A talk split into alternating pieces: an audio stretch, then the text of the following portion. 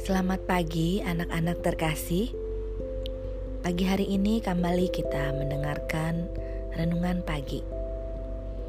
Renungan pada pagi hari ini berjudul Janji Tuhan. Kata-kata bijak Taat adalah tindakan terus-menerus Bukan tindakan yang dilakukan hanya sekali saja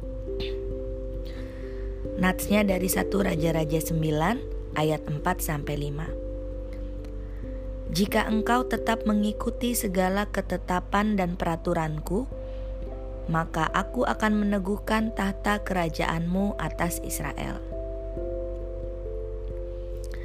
Renungannya, Leo berhasil memenangkan lomba kuis Alkitab antar sekolah secara daring. Wah, berarti sekarang kamu tidak perlu membaca dan mempelajari Alkitab lagi dong kata Roni kepada Leo. Tidak bisa begitu, Roni. Justru aku ingin mempelajari firman Tuhan lebih dalam lagi. Ayahku yang pendeta saja setiap hari masih membaca Alkitab dan mempelajarinya. Jawab Leo kepada Roni. Anak-anak, Salomo telah selesai mendirikan bait Allah dan istana raja. Setelah semua itu selesai dikerjakan, Tuhan menampakkan diri kepada Salomo untuk kedua kalinya. Dia mengulangi janjinya.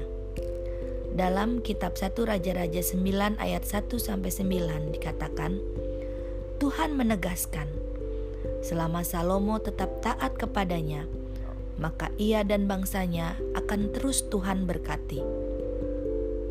Anak-anak, Taat kepada Tuhan bukan suatu tindakan yang kita lakukan cukup sekali saja. Taat harus terus-menerus. Kita harus terus membangun hubungan dengan Tuhan melalui firman-Nya dan juga di dalam doa. Mari kita berdoa. Bapa di surga, tolong kami untuk selalu taat kepadamu bertekun dan dalam membaca dan melakukan firman-Mu.